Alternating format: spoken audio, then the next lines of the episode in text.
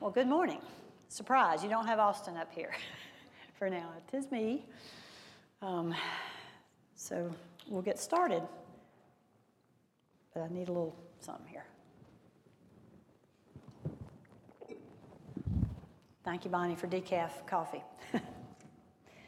this morning, I'm continuing the series that Austin began several weeks ago Jesus, He gets us.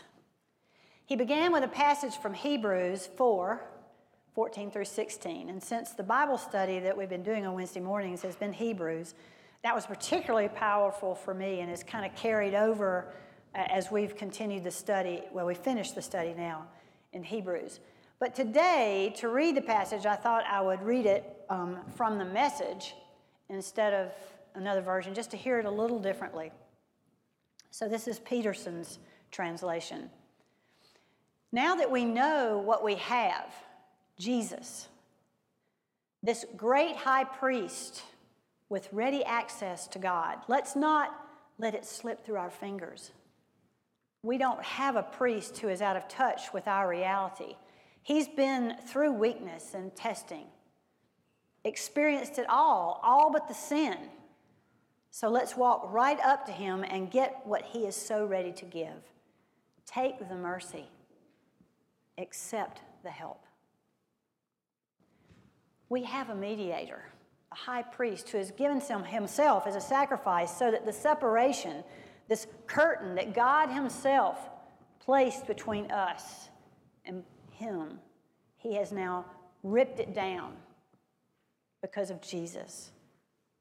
And we can walk right up and speak to Him, speak directly with God if you aren't awed by that, I mean, if it doesn't just kind of blow you away to think that's really we can have this access to God, all people may approach God.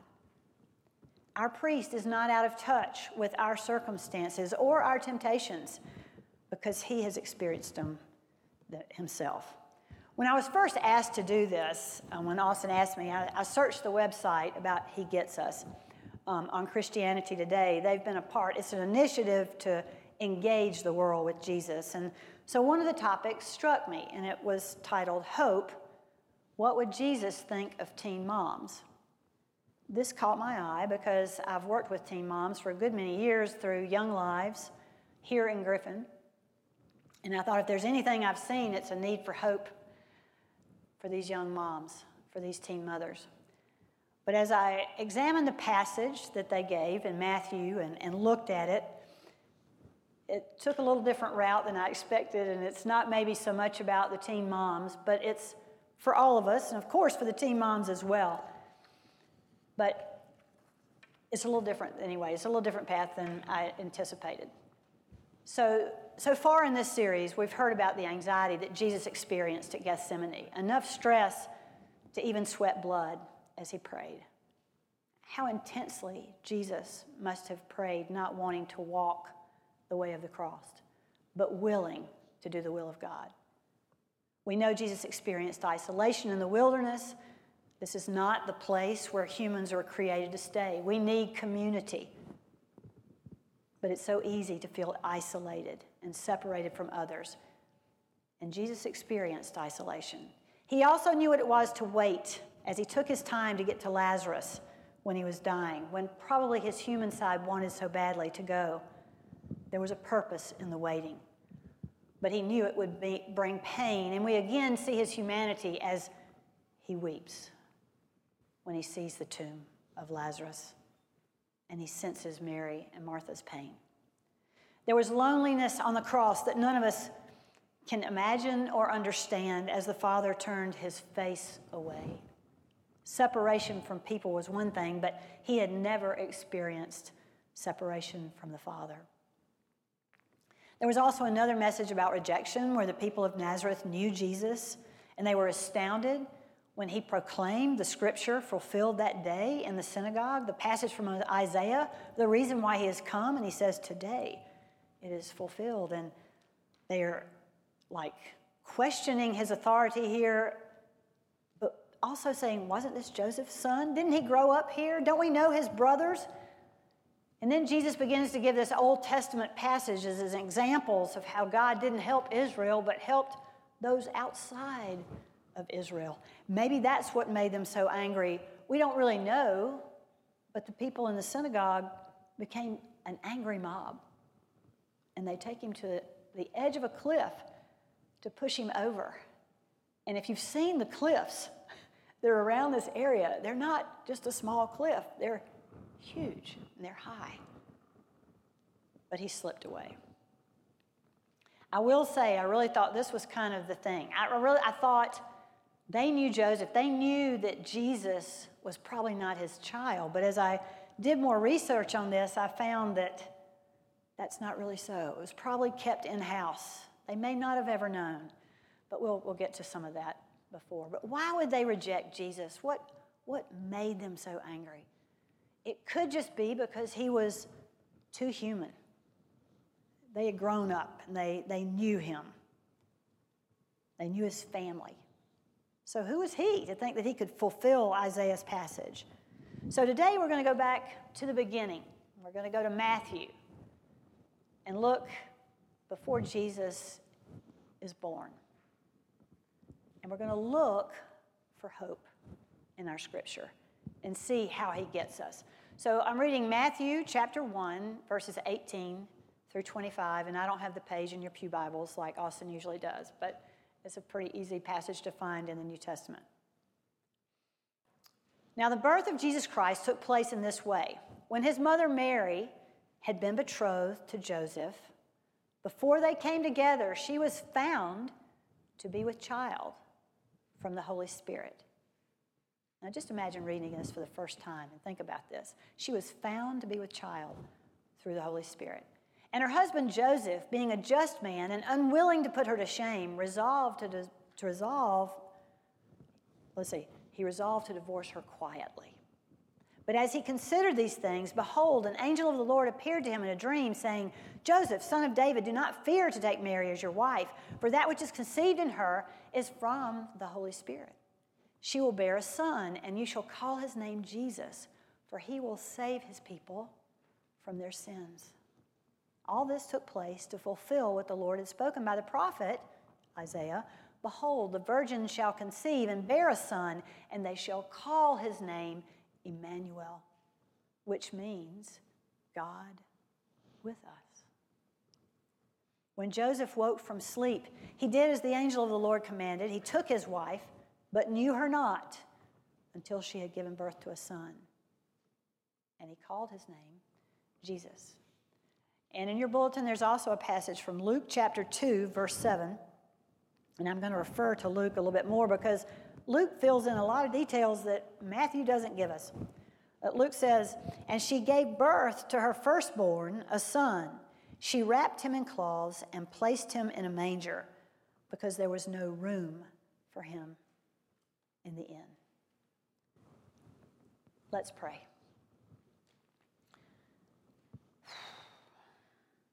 Father, as I come to you as a humble servant, may the words of my mouth and the meditation of my heart be pleasing to you, O Lord, my rock and my redeemer. Amen. All right, Matthew's story leaves us with very little information. I don't know about you, but if that's the only part of the Christmas story you read, you didn't know any of the others, what would be your thoughts? It's actually pretty painful to read for Joseph, wouldn't you say? Before they came together, Mary was found to be with child from the Holy Spirit. Did Mary tell him that she was with child?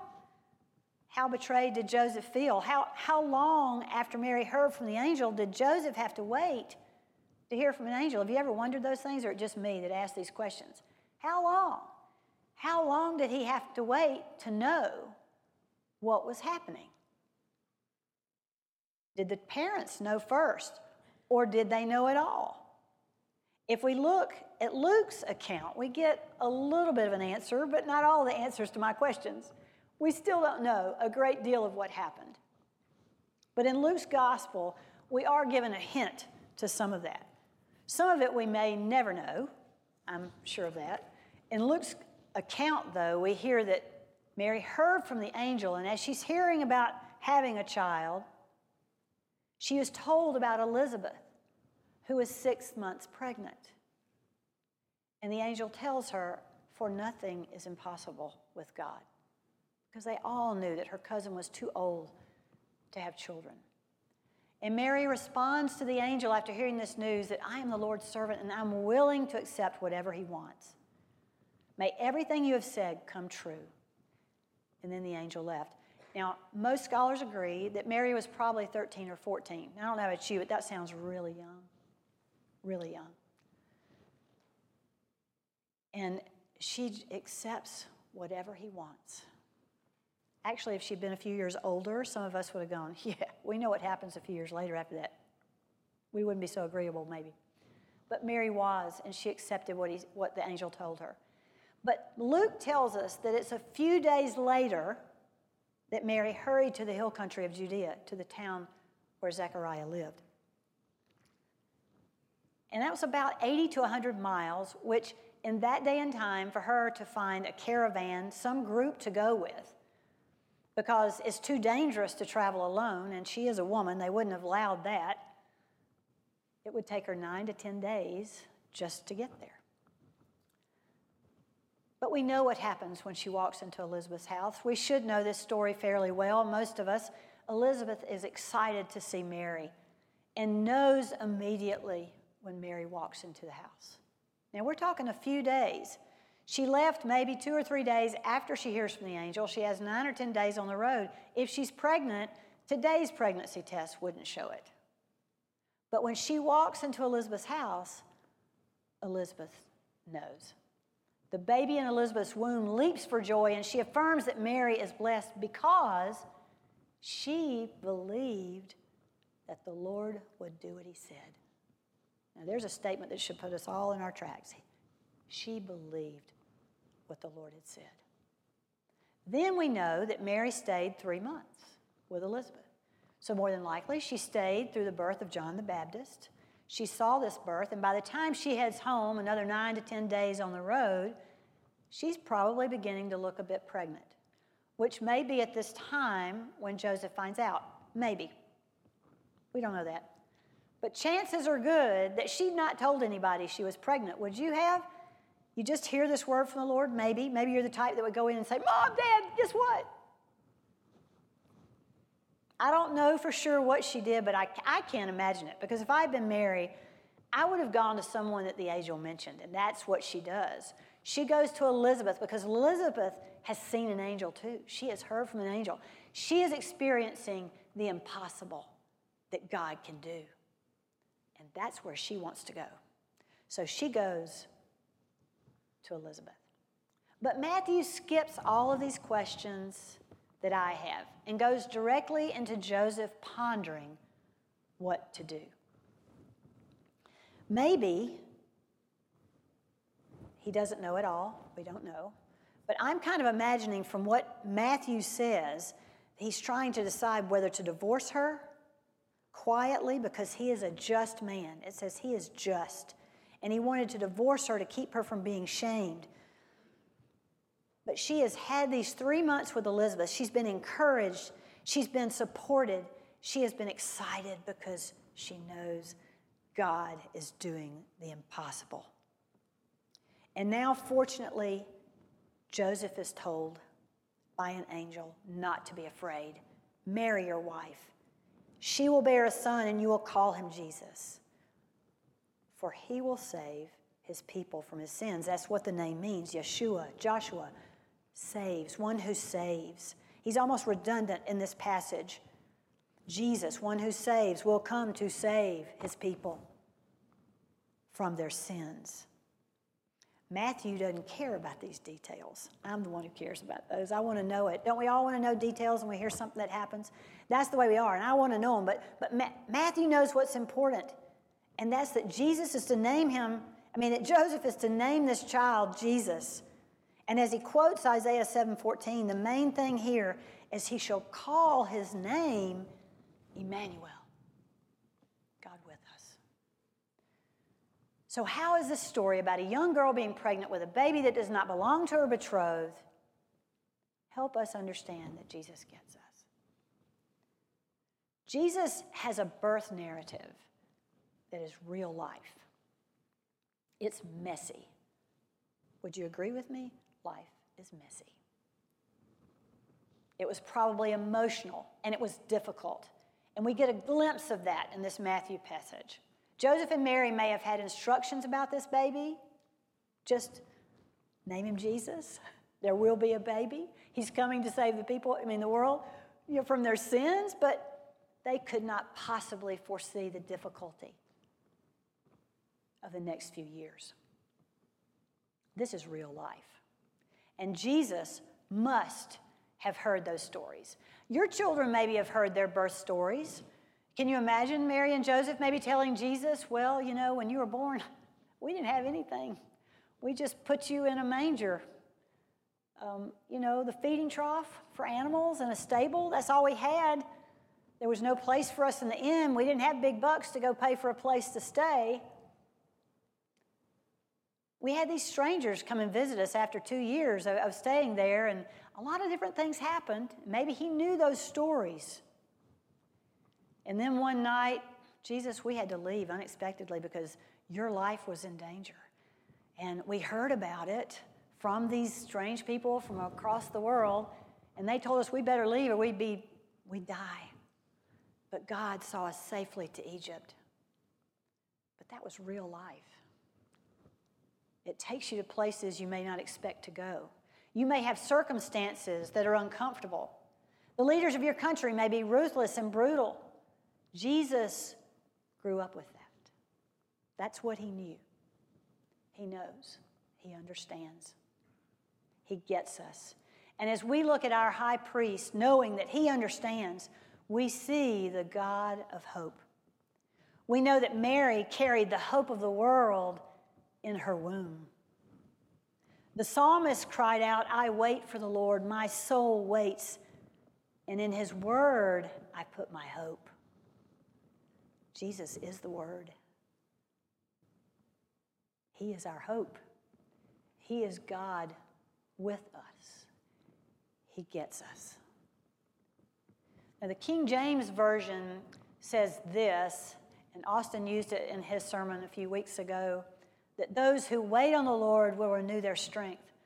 But in the international, New International Version, it says those who hope in the Lord will renew their strength and they will soar on wings like eagles. They will run and not be weary. They will walk and not be faint.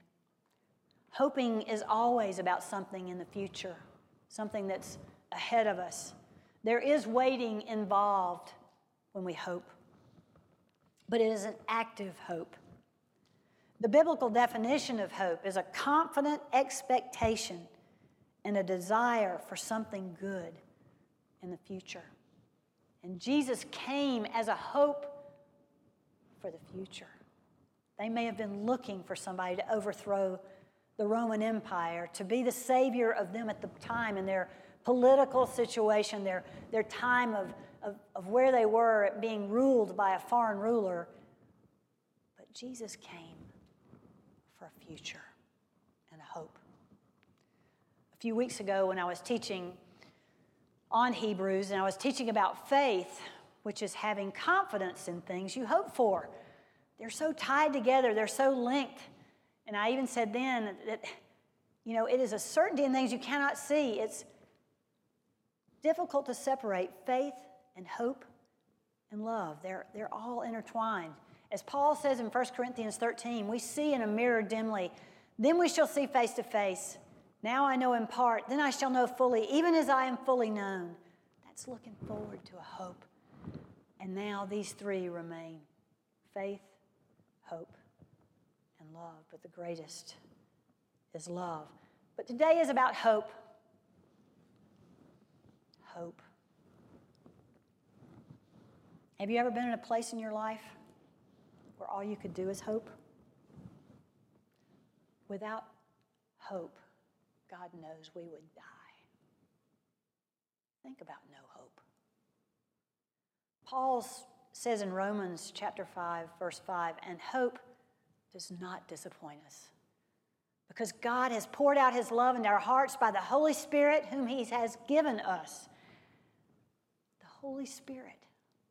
He died so the Holy Spirit would come and be with us and empower us. Our high priest offered himself as the perfect sacrifice so that the Holy Spirit would come.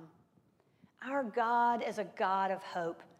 And Paul continues in Romans, in one of my favorite passages in Romans 15, verse 13. May the God of hope fill you with all joy and peace as you trust in him, so that you may overflow with hope by the power of his Holy Spirit. For years, I think I heard just the first part of this verse. I would see it on stationery, I would see it put in different places.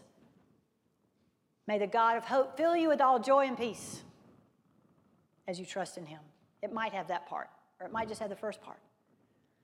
But when I was trying to memorize it, I was blown away by the last part. So that you may overflow with hope by the power of the Holy Spirit. We need the Holy Spirit to continue to hope. Sometimes our hope can get thin, it can get weak, and we need the power of the Holy Spirit to overflow so that that hope is not just for us, but it overflows to the world around us. I don't know about you, but I'm thankful for hope.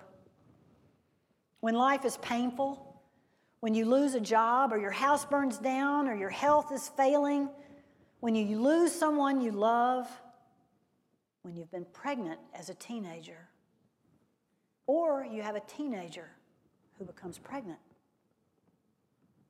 When you have a child who dies, or a neighbor, or a husband, or a wife, the Holy Spirit empowers us to hope. To hope while we wait, to hope and keep going, to hope for the future.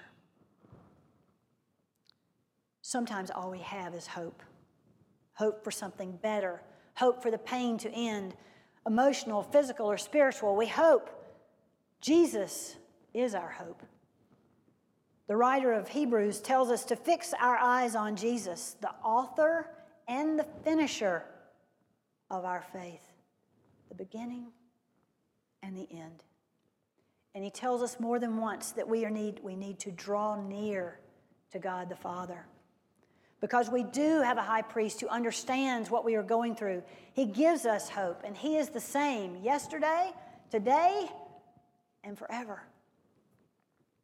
We are to draw near because Jesus offers us a better hope. That's what our Hebrew study has been about. A lot is about better. Jesus offers something better. And he does offer a better hope, and he tells us that in chapter 6.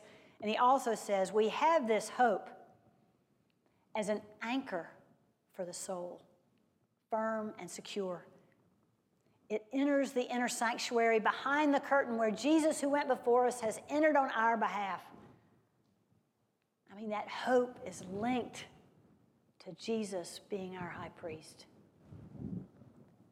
Jesus is our anchor, and we can draw near to the Father because of him. Jesus came into the world humbly being born in a stable to parents who were hoping for the promise of God that they didn't even understand. And that's us some days. We don't always understand it, but we look for that future hope. The world around them was difficult, it was filled with suffering, and they continued to hope. God desired for the whole world to know this glorious mystery, which is Christ in you, the hope of glory. So now, when we hear about this hope today, I hope we can go forth secure in the hope that God has given us, that hope in Jesus. And may we offer that better hope to the world we live in. Let's pray. Father, you sent your son to be born in lowly circumstances in an uncomfortable stable to a world desperately in need of hope. You take the ordinary and you make it extraordinary. We are ordinary people who want others to know you. Empower us with your spirit to overflow with hope so that that overflow will go out into the world that so desperately needs you. And may you do it in an extraordinary way. Thank you, Jesus.